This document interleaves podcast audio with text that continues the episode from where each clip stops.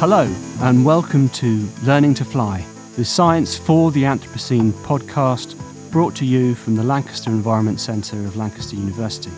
I'm David Tyfield, and I'm the Professor of Sustainable Transitions and Political Economy at LEC. And I'm delighted that you're joining us today, where we're going to be discussing perhaps the central issue, the issue underpinning this podcast as a whole, which is what do we do now about climate action? And I'm joined today by two fantastic guests who I'm very much looking forward to discussing this with. Rupert Read is an Associate Professor of Philosophy at the University of East Anglia, former spokesperson for Extinction Rebellion, and now co director of the new Climate Majority Project. He's authored several books, including This Civilization is Finished, Parents for a Future, and most recently, I think, Why Climate Breakdown Matters, and is often on the media, on the Today programme, Question Time, Newsnight, Politics Live, Al Jazeera, etc. And with Rupert is Liam. Liam Kavanagh is a cognitive and social scientist devoted to using his understanding of human motivation, ideology, and economics to aid more effective responses to the climate crisis. He has worked on three continents over 20 years doing applied social research. He co founded Life Itself, which is a community for responding to the poly crisis, and he's written a book on how Western ideology contributes to climate change and action. Rupert and Liam, welcome. Pleased to be here, David. Yes, so yeah, really looking forward to this conversation with you. As ever, a, a huge amount of potential stuff to cover. But let's dive straight in. You may or may not know that uh, we have a standard opening and closing question for the podcast. And that opening question is Is your science fit for purpose in the 21st century? So, for you, Liam, I assume it's cognitive and social sciences. And for you, Rupert, that would refer to philosophy and social sciences. So, again, is your science fit for purpose in the 21st century? Uh, Liam, do you want to go first? Yeah, I can uh, talk about that. Um, I would say, in a in a way, not overall, but so my journey was basically being an applied economist and saying, "Wow, none of this actually describes anything." You know, as far as neoliberal economics or neoclassical economics, there's a lot of assumptions here. Well, why do people believe this? Uh, it's not because it's true. A lot of the assumptions. So why do they? And that led me actually to cognitive science and in particular, a then small part of cognitive science that refused to treat emotions and cognition as separate. Uh, so I worked with people who are very close to like uh, cognitive dissonance theory and then on embodied cognition. So this is very much like humans are embedded in their environment. Uh, and my PhD was on how people think as I would call it now as a superorganism. It was about human mimicry and how people uh, think collectively using emotional contagion, essentially. Uh, so I think there are branches, heterodox branches of uh, of cognitive science, which are getting pretty current. I'm a kind of a Varela, a Varela person. I've, I do not know if listeners know who Francisco Varela is, but mm-hmm. um, he, he sort of founded the uh, enactive approach. It's, it's called uh, to cognitive science, uh, started Mind and Life, the Dalai Lama. Uh, and that is very much phenomenology led, uh, also group phenomenology, so taking people as part of a linked system. Uh, and so I think there are there's kind of there's heterodox approaches which are very useful and, and current, and there's also a lot of old uh, and calcified ideas out there. So yeah you know, if you look in the right place, you can find useful stuff. Yeah, that's that's a good start. Yeah. How about you, Rupert? Um, how how how do philosophy and the social sciences look from your perspective? Well, yes. Yeah, so my background is very different from uh, Liam's in the sense that uh, I've been heavily involved in the philosophy of social science from a broadly Wittgensteinian point of view, philosophy uh, with my main man Ludwig Wittgenstein, and this is a perspective which is quite critical of the uncritical use of the scientific method with regard to uh, human beings. So I've been very concerned across my career to emphasize the importance of um, understanding things, quote, from the inside, unquote, and um, have sometimes made uh, critiques of the way that uh, cognitive science has been employed in relation to understanding human beings, in relation to psychology, um, economics, sociology. But it seems to me that Liam and I actually have common ground in terms of the way that we like to uh, think broadly, um, one might say phenomenologically, about human beings. We're interested in getting closer to the actual experience um, of life, of uh, of the mind, of the body. Um, we're interested in the contribution that can be made from non-scientific sources such as uh, meditation uh, to this kind of understanding. And uh, we think that there is, well, plenty of exciting stuff to explore here. I don't know if you think that's a fair appraisal, Liam. Yeah, yeah, exactly. I mean, uh, Wittgenstein, of course, is Rupert and I actually met uh, hmm. originally because we were both fans of McGilchrist's work. Yes. Uh, and I and I noticed that he was a Wittgensteinian. I found uh, Wittgenstein quite useful in cognitive science uh, as far as uh, clarifying the mind. You know, his approach to understanding conceptual confusion. Right, scientists uh, oftentimes like to argue over definitions, or people like to waste time uh, arguing over definitions and Wittgenstein's approach actually had very little to do with that. Of conceptual clarification was always useful uh, to me. So uh, right away, a lot of common ground. Yeah, fantastic. Okay, thank you for that. Now, of course, I've invited you primarily onto the podcast, not because of your eminent capacities as academics and scientists, but in fact as leads of uh, the recently launched Climate Majority Project. And I just want to quickly flag for listeners that this isn't a departure for the podcast. The podcast is a podcast about science and its role in and its transformation through the Anthropocene. But I think it's really important for us to discuss the Climate Majority Project for two really important reasons. First of all, because uh, in my engagement with it so far, it makes a very strongly compelling case in its own right for the backdrop of a science for the Anthropocene. Uh, so it's strongly resonant with this podcast and its underpinning. Uh, but also because, in fact, the this, the Climate Majority Project and your work has actually got a, a, lot to say directly about the issue of science and its role uh, in helping and uh, getting us through these these challenging uh, issues. So we do have a lot of potential things that we could talk about, but I think whereas I'm sure you know since the launch, Rupert, you've you've probably been tackling a lot of uh, journalistic or political discussion about the merits of different tactics of climate mobilization. I want to maybe focus elsewhere or you know deeper, maybe do yeah. some some conceptual unconfusion uh, to, to, to, follow yeah. the line from what we've just been talking about. And, and if that gives a bit of airtime for the climate majority in the project, I'm delighted about that. So why don't we start with that briefly? Uh, and uh, maybe we'll start with you, Liam. Just tell the listeners briefly, this is your elevator pitch moment. What, what is the Climate Majority Project? Sure. The Climate Majority Project is a response to the fact that uh, climate concern has grown massively uh, and spread across the population, but climate action has not, uh, the majority of people are not attracted to either the tactics or the culture of, of climate action.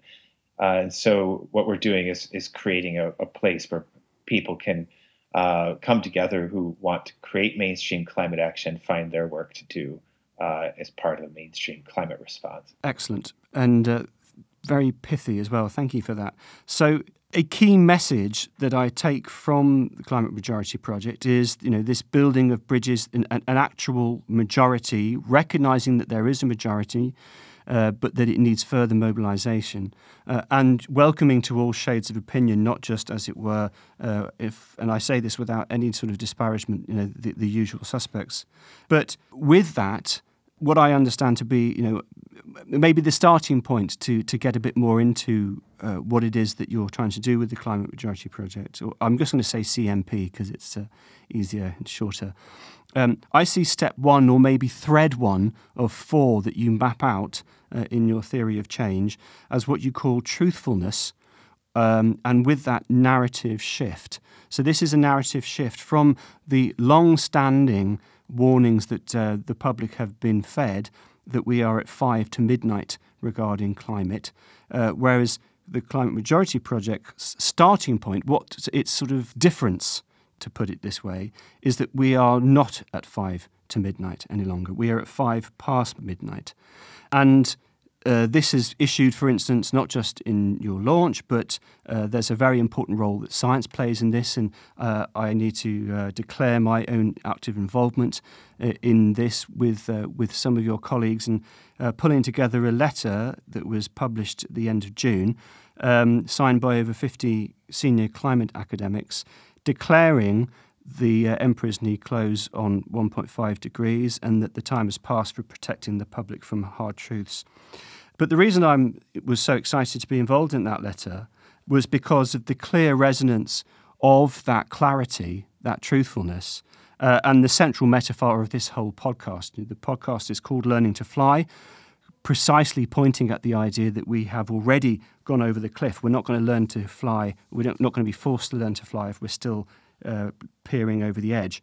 Uh, and indeed, this is a metaphor you also used, Rupert, repeatedly in your new book. So, you know, lots of meeting of minds there.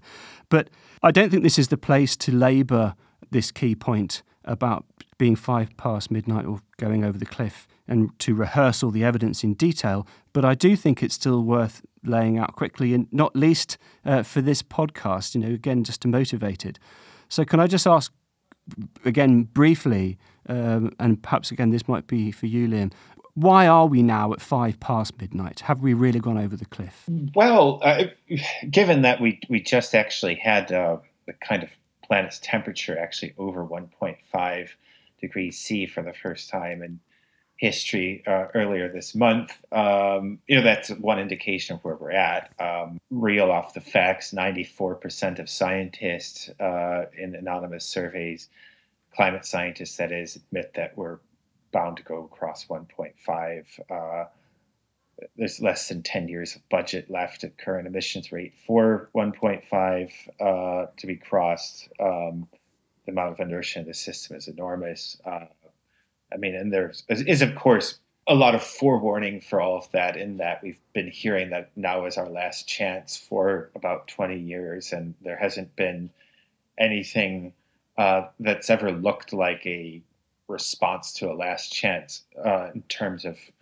the trajectory of our, our carbon emissions, right? Uh, so, yeah, I mean, Rupert, maybe you, you'd like to add something to that, but um, I think for it's it's really a question of okay, technically or sort of physically, it's possible to. Mm reach 1.5 and that's kind of what we're talking about sometimes we say well it's still possible to hit 1.5 but we're not talking about is that in, in all practical sense uh, with any type of accounting for the amount of political inertia that there is uh, and not you know a, a, sort of particularly anything but the most grotesquely optimistic assumptions about um, the lack of, or about how political inertia can be overcome, uh, will lead you to the conclusion that we're not going to make the 1.5 uh, yeah. boundary. You know, so yeah, I think that's the least that we can say. Yes, uh, I think that there's a giggle factor now, frankly, around anyone who still talks with a straight face about staying below 1.5, which let's remember is supposed to be the safe guardrail, the the upper limit uh, and we're not safe. We are um, flying off the cliff. Uh, there is there is no more time to make things right.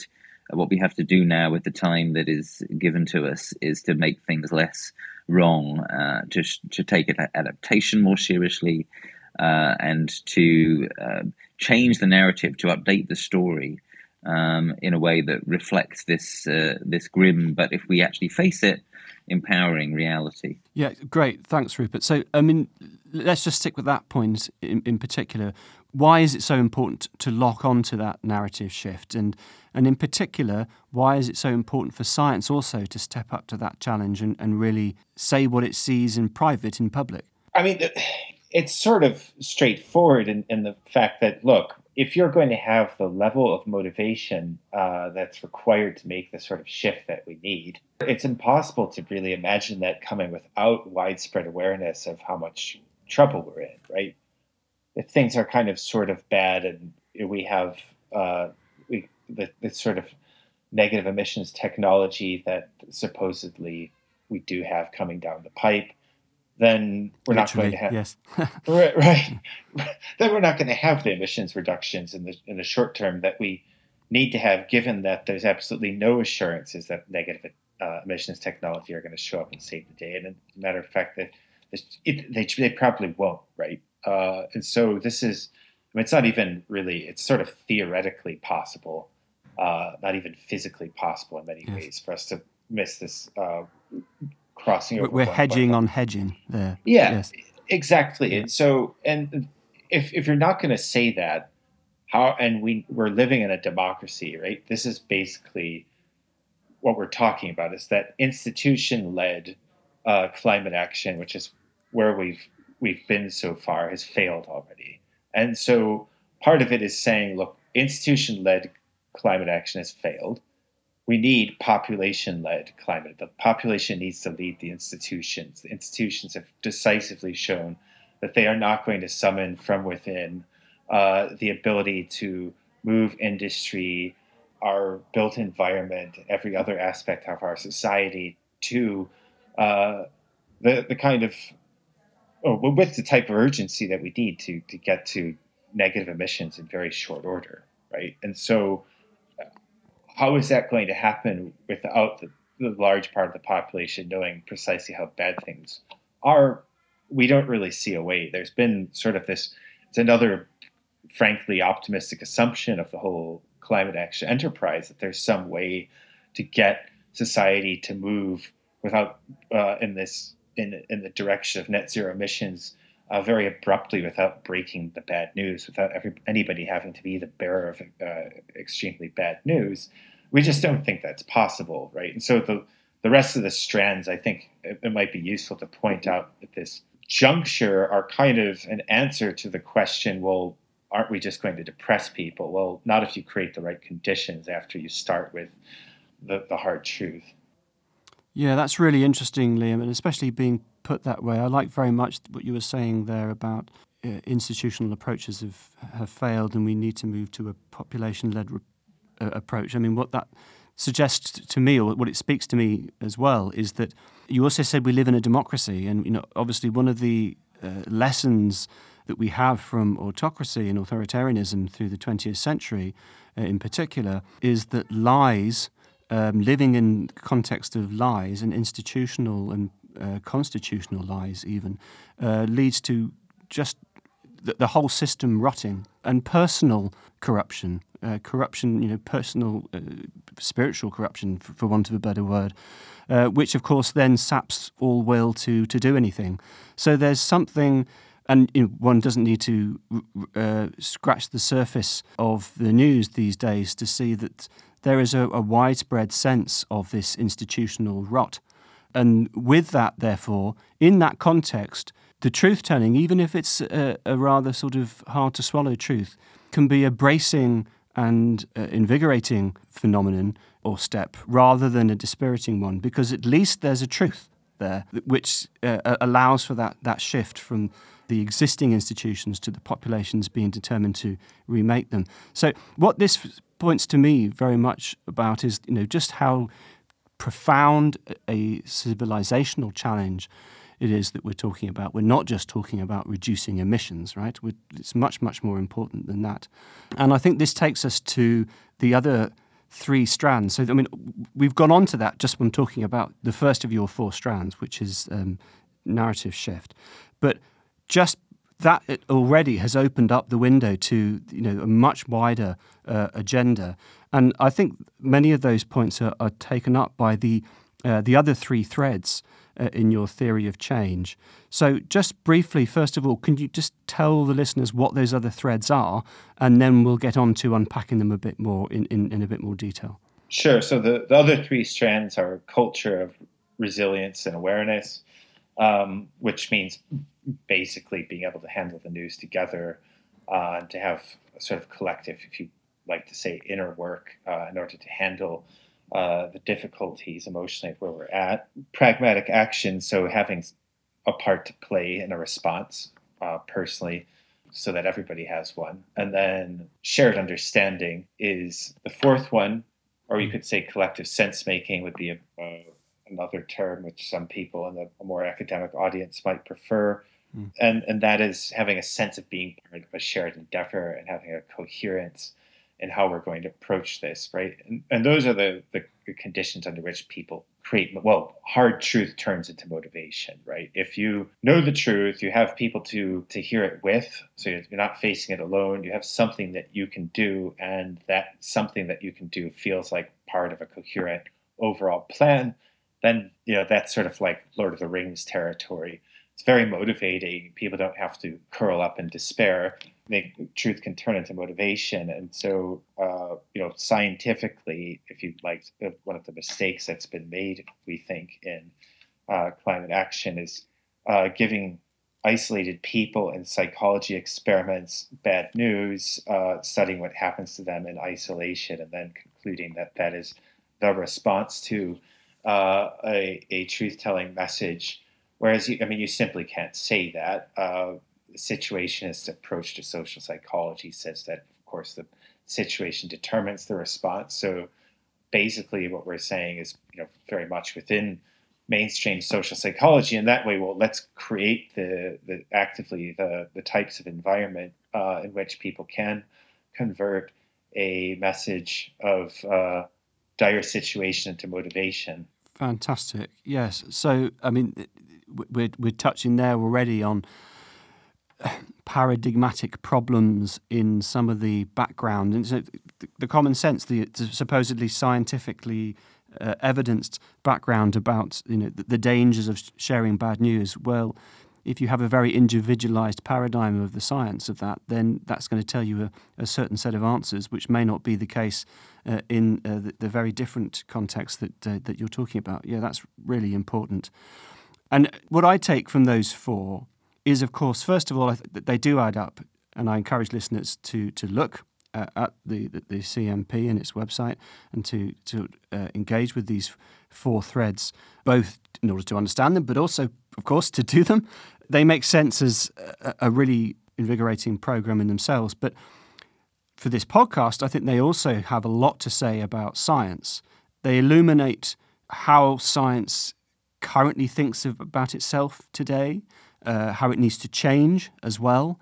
And with the former against the latter, also sort of showing up various rather fundamental. I mean, going back to what you were saying about Wittgenstein and conceptual confusion, I think that this points to a very important and necessary and deep unpicking of some of the conceptual conflations that we have uh, within ourselves and in society more broadly about what science is uh, and uh, what role it plays. So I think we can sort of unpick some of those as, as we go through on these the other three threads. So let, us turn to the second one now, which is to remind everybody it's creating cultures of awareness and resilience. Now I can see how given what you both said about that opening question and uh, your bios, um, how uh, you both came to re- seeing this as such an important issue. In particular, the, what I want to unpack there is um, the non negotiable pass point that you're flagging up here of admitting emotions uh, into the work of responding to the climate and ecological emergency.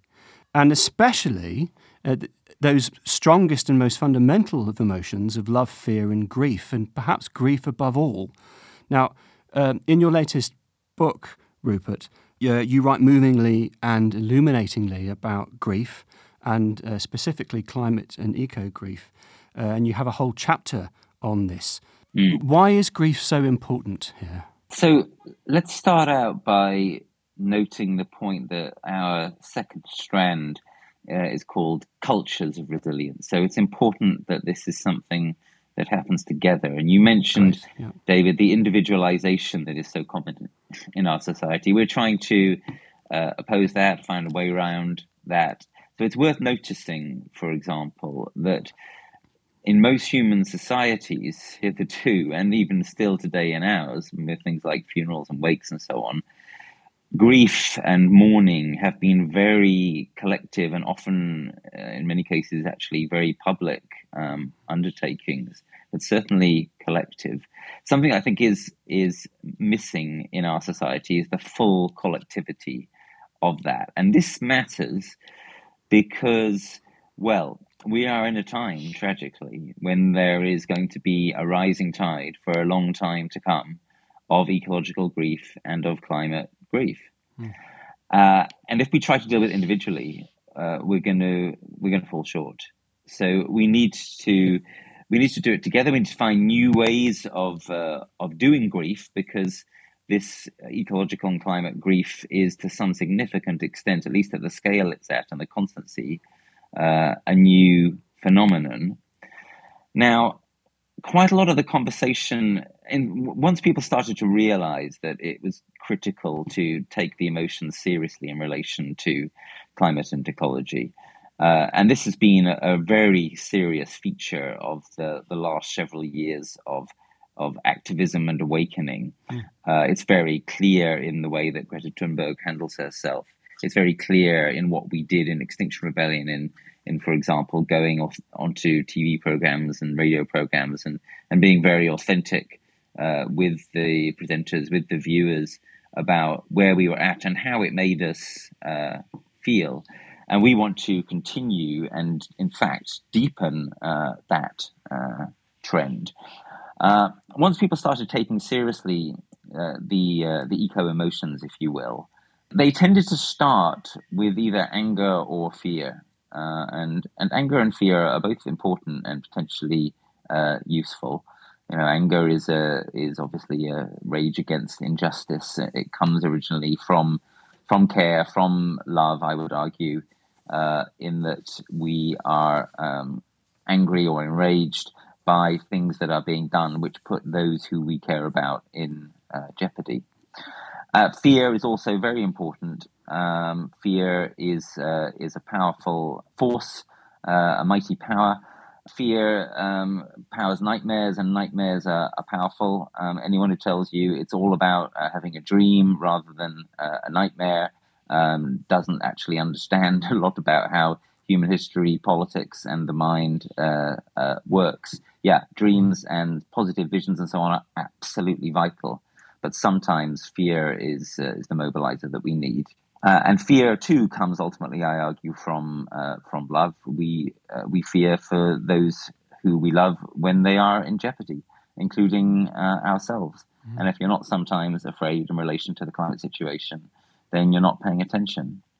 But the argument that uh, I make, and this comes partly from my teacher Joanna Macy, who has done a great deal to promote collective practices. In this area, the argument that I make is that actually grief may be the most powerful one of the lot, and relative to its power, at least, uh, the most neglected. Because I think that deeper than and more kind of moving ultimately than fear or than anger is the power of heartbreak, the power of deep sadness, the fact that ecological grief is now uh, inevitable and is happening uh, over and over again, and it is a, a, an incredibly powerful expression of love. So much so that when something or someone uh, that we love is ripped away from us and we are forced into uh, grief, often the way that we respond to that um, is seemingly irrational. But in my philosophical work and in Why Climate Breakdown Matters, I argue that it isn't actually irrational. I'm talking about, for example, the way that people sometimes go into a kind of denial hmm. uh, and are unable to fully come to terms, at least for a while, with the loss of the loved one or thing or space or being. And my argument is in part that these various features that are commonly accrue to significant grief of, as the litany goes, um, denial and uh, bargaining and anger mm-hmm. and uh, depression even um, that these are actually rational responses. They're all part of the journey to, and all in a certain sense, part of the phenomenon of acceptance, the part of healing a, a rift in the actual fabric of one's lived world, and that is, of course, literally what's happening. Yes. That we're getting rips in the in the tears of our world That's what it is when um, you suddenly get a whole lot of um, creatures going extinct, or when beloved and vital ecosystems are, are torn uh, to pieces. It's actually hard to credit, it's hard to cope with. And if we're not uh, monsters, uh, we will feel um, grief over it. And the point is, and this is what Joanna Macy helped to teach me, and what I now teach in the, the courses and so forth that I teach on this, and what is one of the central facets of our thread two in our climate majority project theory of change. The point is, when you allow yourself to feel this grief, and it's the same with, with fear and, and anger and any of the so called negative emotions, the difficult emotions, when you allow yourself to actually feel it, when you stop trying to keep it at arm's bay, when you process it along with other people, when you feel it and see it and know it moving through you, it doesn't just stick around and become an interminable uh, weight uh, forever. It turns into something else. It turns into a kind of energy, among other things. It turns into it turns back into love again uh, in an obvious way. It turns into passion for change because, of course, ultimately the only way we can stop the endless uh, build-up of ecological grief is if we tackle the root causes of it, if we stop there being so many things to grieve over. So, this is the ultimate power and meaning of grief. It's a beautiful testimony to our humanity and to our profound connectivity, not only with each other, but with the, uh, the natural world. It's an expression of our love, and it ultimately demands re expression in the form of action. And that's where we start to get to the third uh, thread uh, in our theory of change in a, a really powerful way. That's fantastic. Thank you, Rupert. Before we turn to that third thread, though, I mean, yeah, that was, I mean, I've read the book. I won't say I enjoyed the book because it's so, it's, it's about climate catastrophe, right? But um, it's, uh, yes. Uh, it certainly moved me profoundly. Um, mm. And, um, you. you. know, moved again now listening to you talk about that. Mm. Uh, and one of the things that to bring it from that again to the, the agenda specifically for this podcast, which is you know, I'm I'm a firm believer and supporter in science. I think it's a wonderful thing, and I think it has a, an extraordinarily important role to play here, if it's doing the right job, right? Mm. And science, I think, needs to change quite profoundly in order to be able to do that job. And there are certain aspects of what you've just been talking about which I think really show up current problems in the self understanding of science. I don't believe science is yeah. unable to deal with what you're talking about or able to harness it, even. It's just that for the time being, its own current locked in self conception rules out a lot of this. And so let me just give you a few things. The first one is simply that science thinks of itself as being unemotional, proudly unemotional, mm-hmm. uh, deliberately mm-hmm. abstracting from the emotions. And of course, that also filters through to the science of the emotions, which has had to fight tooth and nail to be taken seriously, even within psychology. But then there's another aspect of this, which is what you were just talking about, which is that actually there is an extraordinary rationality to emotion, to yes. strong emotion. Yes. Um, it's not irrational. It, the irrationality is calling it irrational. Um, yes. But on top of that, as the extra sort of unbearable twist for, for a purely cognitive view of science, is that the truth of grief is paradoxical, as you were just talking about, right? There's almost yeah. a, a mysticism to the way in which it makes stuff happen. So it's both rational and paradoxical, which makes it doubly paradoxical. And so, you know, mm just completely beyond the pale for a certain view of science.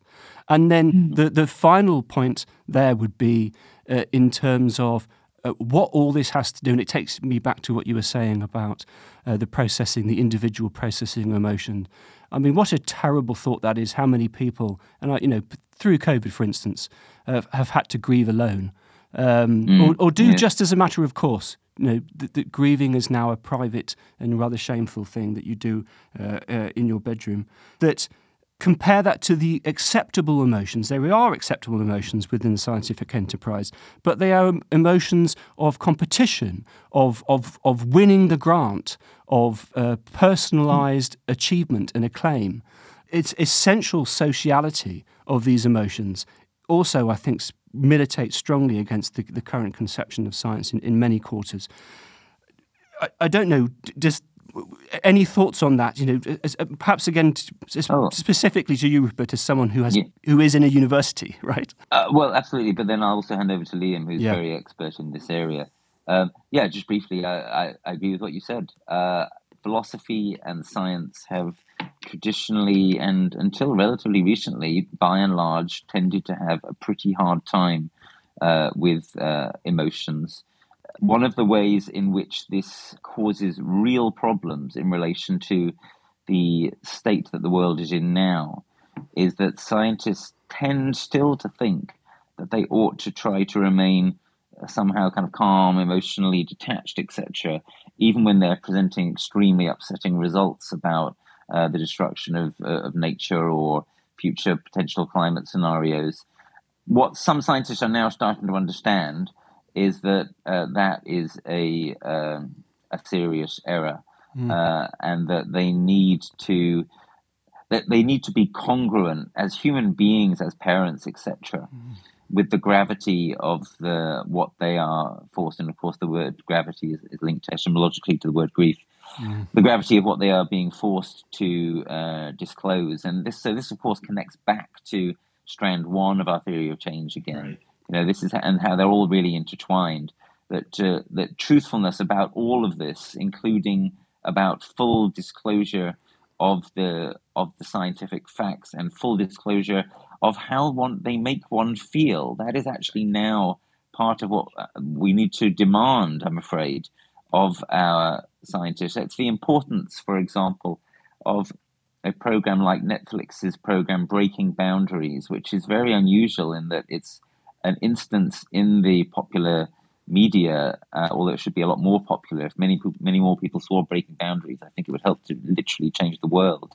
It's an instance in the media of scientists actually showing how they feel about the truth that they're telling you about the breaking of our planetary uh, boundaries, and it is incredibly powerful mm. to watch. Somewhat similarly, the moment in David Attenborough's uh, Netflix documentary My Life on This Planet, his sort of autobiographical documentary, where he kind of reflects back on his life and the decline he's seen, and at one point he just kind of stops and bends forward and puts his head in his hands for a while silently.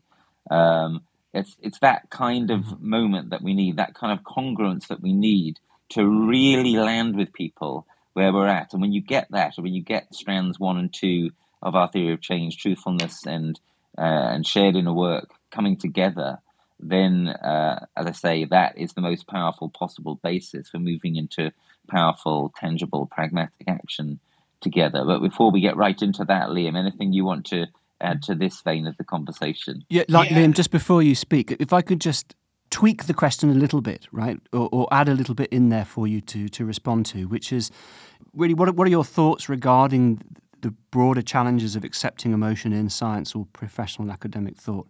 I mean, how deep do these challenges go?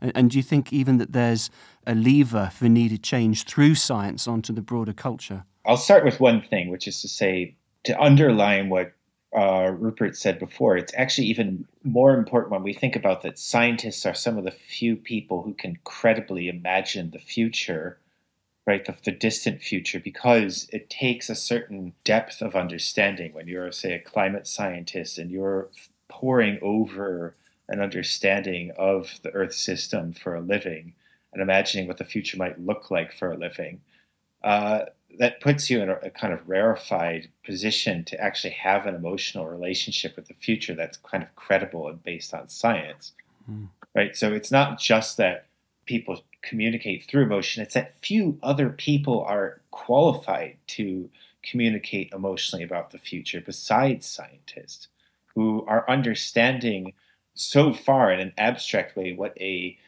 future 10, 20 years uh, is going to look like, right? And this has been the whole the problem the entire time that we've been dealing with climate change. It, it, it will never go away because the future is always going to be different than where we've gotten to so far. We'll never be able to understand just how bad things are going to get by looking out the window. And scientists are one of the few people who can emotionally communicate about that with credibility, right? Uh, and then to answer your, your second part of your question, absolutely. Uh, going back, I, it's it is this. There's a we have to reckon though with ideology. The problem uh, with things like this are that we we can get optimistic about what's coming out in science, but we also have to understand eh, as far as the connections between emotion and thought. But it's also important to recognize that something like cognitive dissonance was around in the 1950s, right?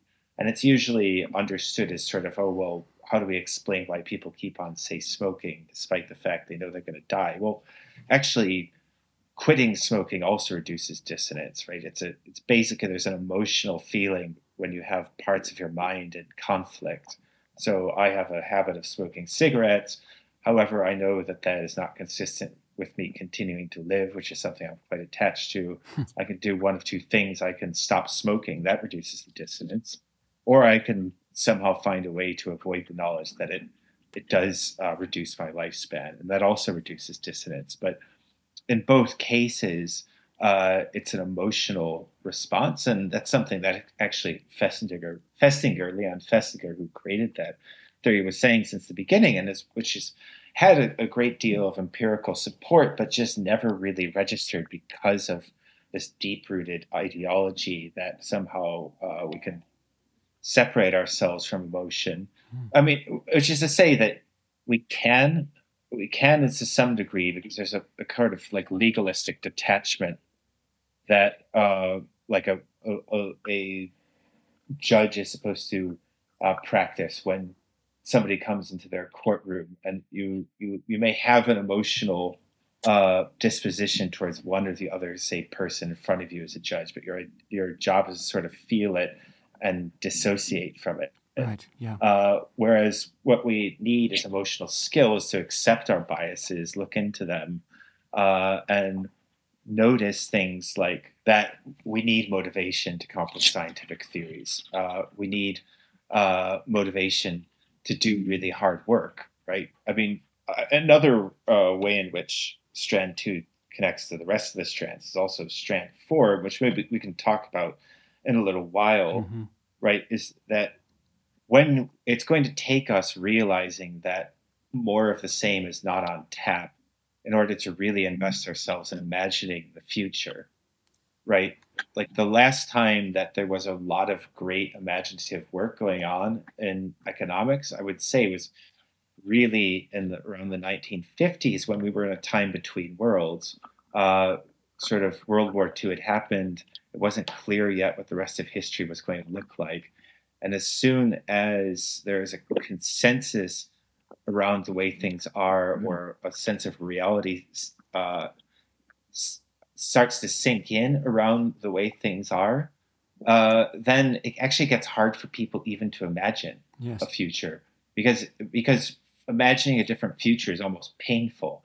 And I don't think we even really know that that's where we're at when we're we're trying to think about a, uh, a different future. That in fact, uh, there's a sort of gravity of uh, that's involved in of the present uh, when there when there's a high deal of consensus about the way things are and will be. Uh, that doesn't really allow our imagination to depart, especially the imagination of enough people in the field to really talk kind of seriously about a potential alternative. So, really letting in the fact that uh, we need change, doing the emotional work of letting go of the future we thought we had is is is uh, in, intensely important. And I think you know, science cognitive science is starting to understand these types of things. And the more we can bake that awareness uh, into the process of doing science and create for ourselves the uh, emotional uh, environments which allow truly imaginative uh, enterprises and even to accept the necessity of those, uh, then, then yeah, it, it will enable uh, science to contribute more to both strands three and strands four, which we'll talk about in a minute. So let's move on to strand three. Here we're on to uh, tangible practical action, which of course is the, in a sense, the the, the meat of all of this. We, you know, we actually want to be doing things to to be changing the course of uh, the current trajectories um, of, that we're on. So it's you know it's a crucial step, and I also see it resonating, being informed by the growing body of what I understand from psychology, social psychology, eco psychology, uh, which is recognizing that, um, as it were, action comes first, to, uh, to, to, to, to, use a, a phrase, um, and then uh, mind or attitude change, rather than the, the rationalistic presumption, which is that first of all you you sort out what you think and then you act upon it. And we, we, we discussed this some of this in a previous podcast as well. So, first of all, just again, perhaps briefly, tell us more about this thread. Why is why is it so important? And maybe less obviously, what does it look like? Is any detail on what these tangible, practical actions look like? Perhaps you could, for instance, tell listeners about the incubator. Yeah, sure. So um, the majority of basically, it looks like everybody finding their work to do using the power that they have in their own lives to uh, play their part in change. For most people, that is going to come at the community level or at the workplace. Uh, so the, the projects that we've focused on in our incubator, which is focused on um, helping efforts by people uh, who are appealing to people who want to, who are climate concerned, uh, but who are not the usual suspects, to give them routes to action, uh, which are not uh, nonviolent direct action, but are are very effective, right? So those are the types of projects that we've been helping to get along. One of those, for example, would be community climate action, uh, which is helping communities at the um, parish council level uh, create uh, climate action plans for getting to net zero, appealing to largely conservative audiences. Uh, so far, they've been based mainly in Suffolk, but they're expanding outwards. Uh, they have a very different demographics from something like uh, transition towns. Mm-hmm. Um, another is Lawyers for Net Zero, uh, which is are appealing also to quite unusual climate suspects, and these are sort of in-house legal counsel of, of the largest companies in the UK. So in-house lawyers who are understanding better uh, the legal implications of getting to uh, zero emissions and advising their companies, uh, well, teaming together to advise their companies accordingly. And at, at, the same time, uh, that group is developing a methodology which can be generalized to other other kinds of contexts. Yeah, well, that all sounds uh, very exciting and encouraging, and and and you know, as in the title for this thread, eminently pragmatic.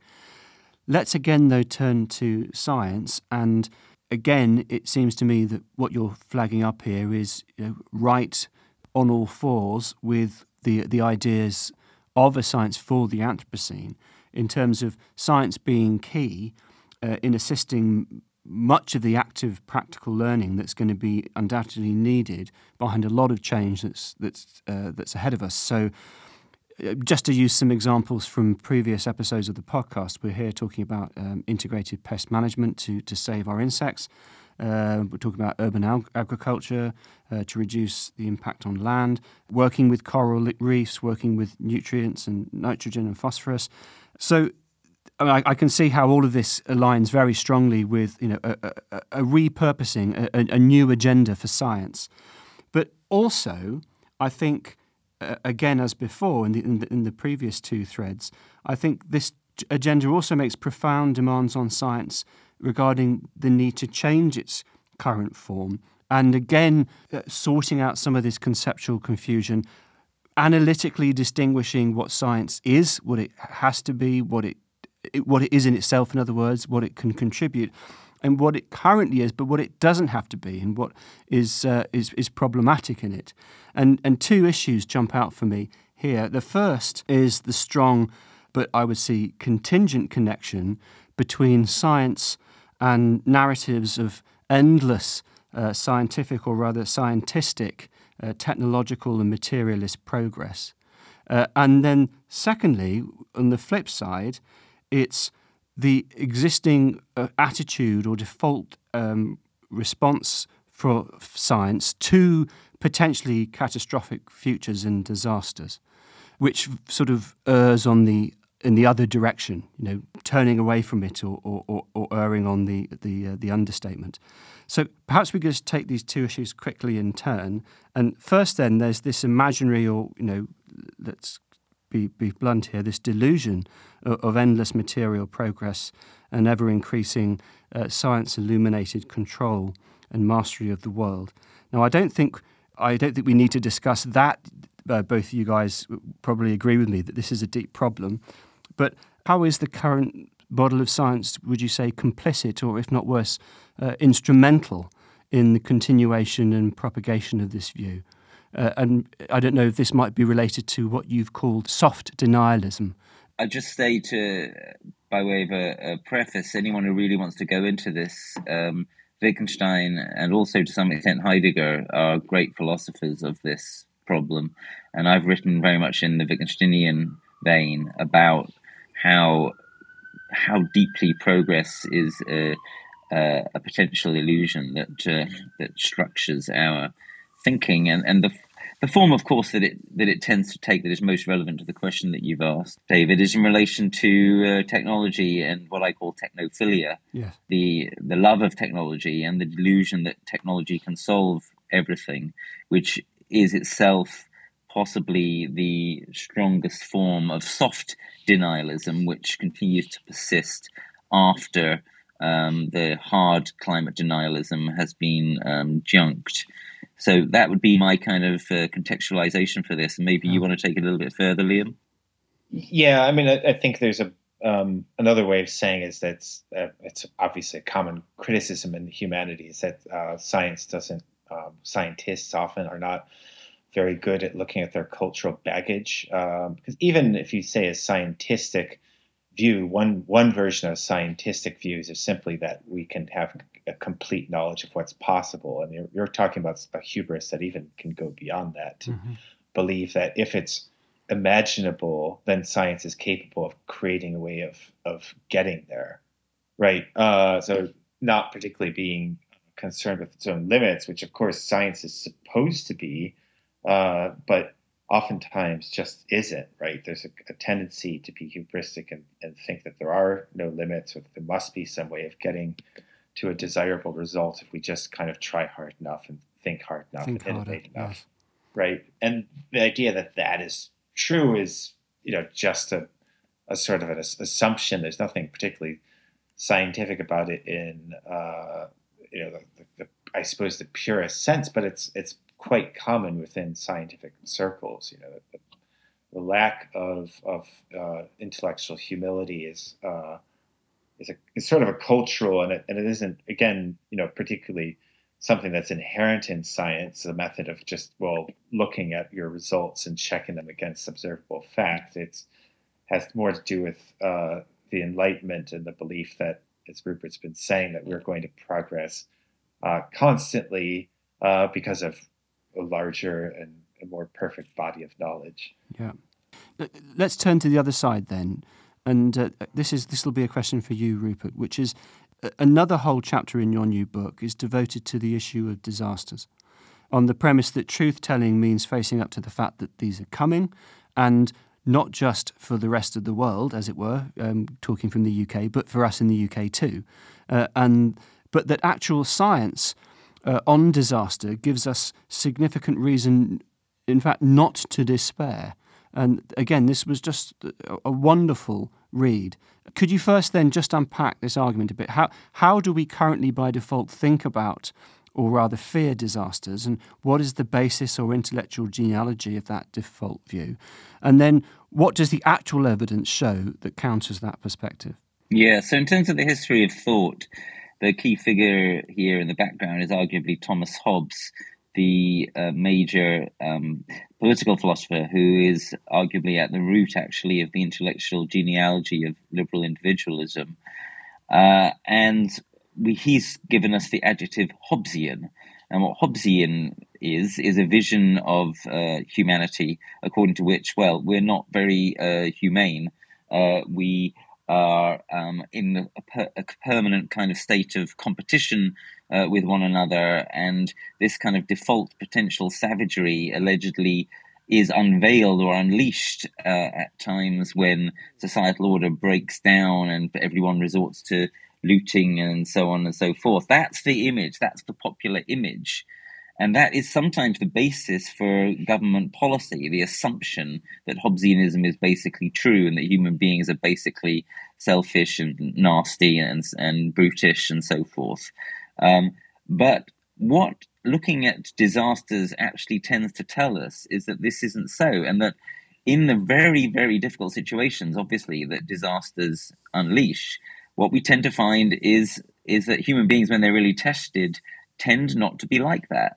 Now, disaster studies is a sort of combination of a kind of historically informed psychology and sociology and philosophy, and obviously it has the very particular topic of looking at what happens in disasters and looking at the actual facts of the matter and not just assuming that people behave in this Hobbesian way. And what you find, as I talk about in Why Climate Breakdown Matters, is that uh, across a wide spectrum of disasters, including uh, uh, many natural disasters, such as uh, earthquakes, in the famous San Francisco earthquake, for example, over a century ago. If, or if you're looking at the what happened in the wake of the Twin Towers uh, collapsing, almost anything which is sufficiently big. Um, we're not talking about something which is just like an accident. We're talking about a full-scale disaster. Actually, enables human beings to, it would seem, to, to dip into their hidden resources, to access, for example, spontaneous forms of more or less communitarian or even, if you will, communist type um, behavior, suspension of, of norms, suspension of, uh, of property norms, uh, uh, spontaneous acts of, uh, of generosity. Um, I encountered this uh, in a very personal way, and this started my interest in this uh, when I was in New York soon after September uh, the 11th, and I said to a sort of um, left leaning, green leaning kind of friend there, "Oh dear, it must be so terrible being here." During the Twin Towers uh, attacks, because a, uh, you know, it was terrifying, uh, and b, you then had this upsurge of uh, horrible sort of um, vengeful nationalism in response. And he said, well, that vengeful nationalism that took a little while to emerge and it was whipped up by the government and the media and so on. The actual spontaneous response of New Yorkers was completely different. And he said, he looked me in the eye and he said to me, it was the one time that the day and the days after the Twin Towers were hit, it was the one time I've ever felt living in New York like this was a community. Mm. And when people are actually human to each other. And if any, if you anyone here has, has lived in New York as I have, you'll know what he is referring to. Not just kind of the, the general kind of Hobbesian assumption that is often made about human beings, but uh, the fact that New Yorkers are often thought to be an extreme variant of that in terms of selfishness, individualism, um, money obsession, what status obsession, etc.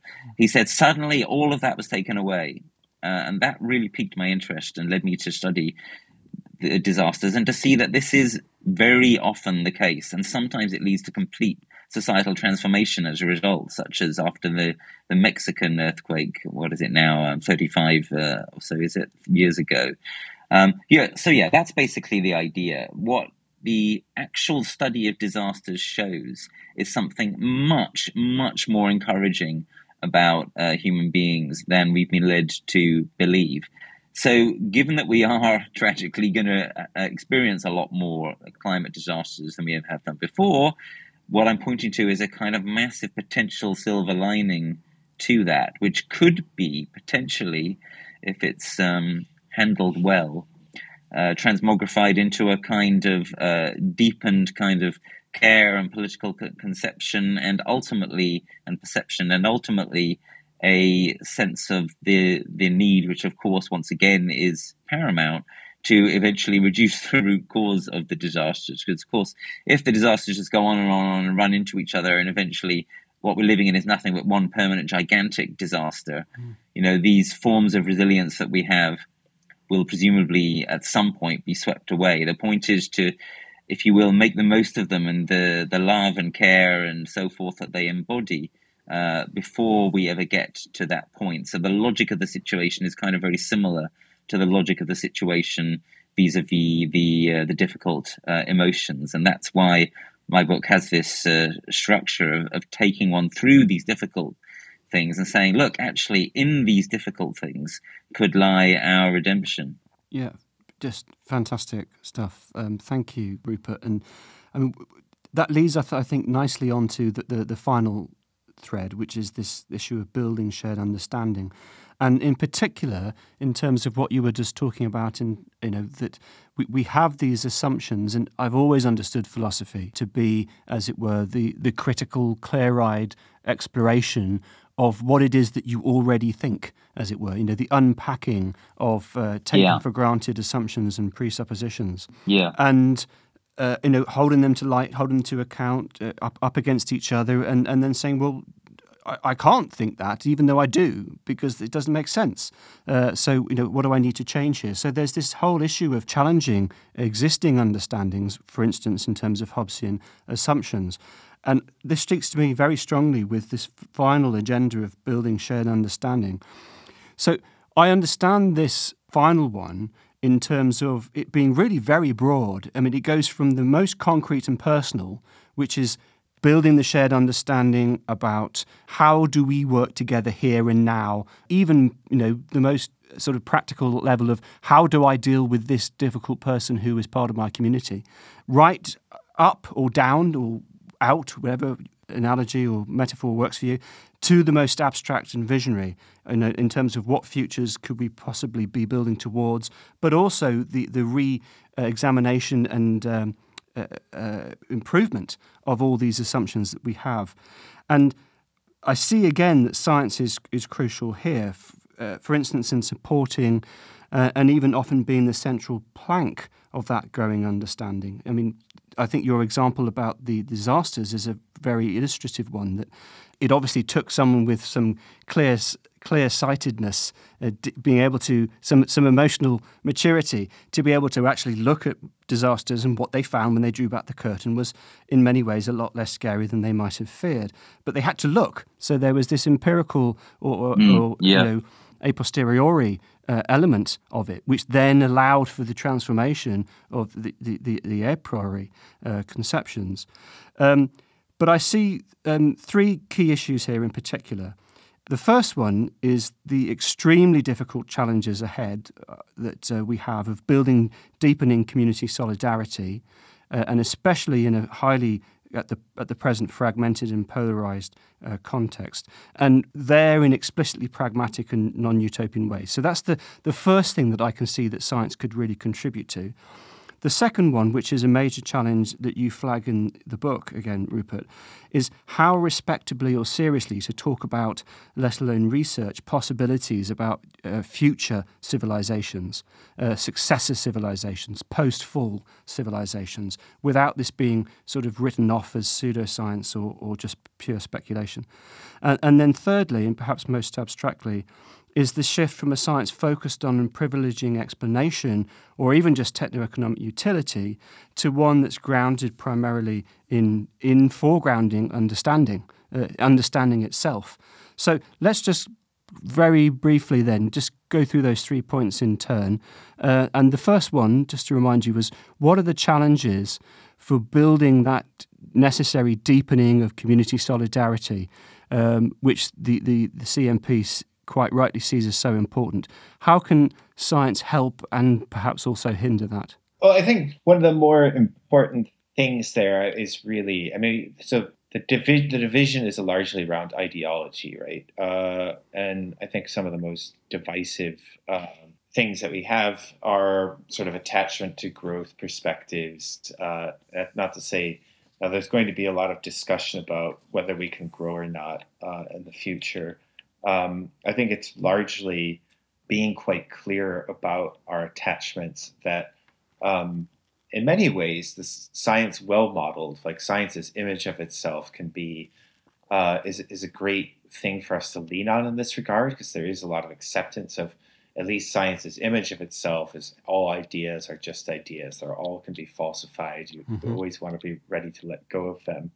And so the idea that you know we can continue to grow uh, into the far future, at least the rates that we've we have been growing is something that needs a lot of questioning. Uh, obviously, also the political ideologies that we have right now in terms of actually even on you know on the progressive end. Look, we we sort of need to be able to let go of um, feeling that everybody needs to share our views of whether or not complete global justice is possible. Right? Uh, it is, and this is a kind of a hard topic, mm. but the reality. It's a whole other podcast. Perhaps we can uh, get you back on that one. But uh, yeah, yeah. I mean, it's only to say that there's a kind of view that any answer that doesn't include perfect global justice is unacceptable, right? So knowing when uh, we're entering into the, the mode of ideology and, and, being able to question any assumption is extremely important uh, for any of those those um, discussions between unusual suspects or that uh, branch across political divides. Yeah. Uh, again, I mean that's a really interesting point, and I think again we can see the, the, the overlapping or the threading of these different things. I mean, I, I think a lot of that challenge that you've just mentioned, the, the most efficient or effective uh, way to deal with that is is uh, number two of your four threads, right? Which is about you know being able to uh, deal with strong emotions. It's not to say that these are real issues that don't matter, but that it, in order for them to be framed in ways that actually prevent progress on issues and, dis- and meaningful discussion, a lot of that I think is emotional work, uh, perhaps rather than um, political work. Anyway, oh, absolutely. Well, as I said in, when we were discussing Strand Two, right? Like letting go of the vision of the future that we already have is is basically a prerequisite to thinking about the future differently, right? Like we've mm-hmm. been doing all of this work on uh, a happiness economy, and people sort of wonder, well, people are sort of sick of hearing about it, right? Yes. And it's it's a small wonder why aren't the well-being movements and the environmental movements will join at the hip? Well, people feel like they've been hearing about well-being economics for a very long time, and they they think a lot of people have kind of made the decision that the population isn't ready for well-being economics. Well, they may be when they realize that it's going to be much easier to improve lives through other means than uh, material means over the next 20 years. Uh, I mean, I think I'm a little bit more less definite in my language than Rupert about that because I think we need to be agnostic in our discussions. I'm always sort of trying to stand mm. for well, look, let's not ask anybody to trust us to a conclusion, sure. to to accept a conclusion, but just start from uh, first principles and ha- and with an open mind and having having arguments, which is a classic scientific approach, yes. and see where we end up. Right. So I think that that leads on nicely to the second question, and I, this is a question for you, I guess, Rupert, because it comes from the book, which is you you say in the book that um, discussion about successor civilizations strikes you as a, a real problem, even as intellectual work on that question is perhaps one of the most pressing uh, things that we should be thinking about. What did you mean when you wrote that? What what is the obstacle to doing that kind of thinking? This is so important and huge. I'll just say two quick things uh, about it. The first thing to say is I think it is kind of an indictment of our existing culture of science that it's been so poor at really in any remotely serious way getting to this question. And here is one area where Iain McGilchrist's work really helps us to to think because basically, if we didn't have um, such a scientific um, um, culture of science, and if we didn't have such a siloed culture, then these kinds of vital, forward-looking, interdisciplinary, ambitious questions would be far more central and legitimate than they are.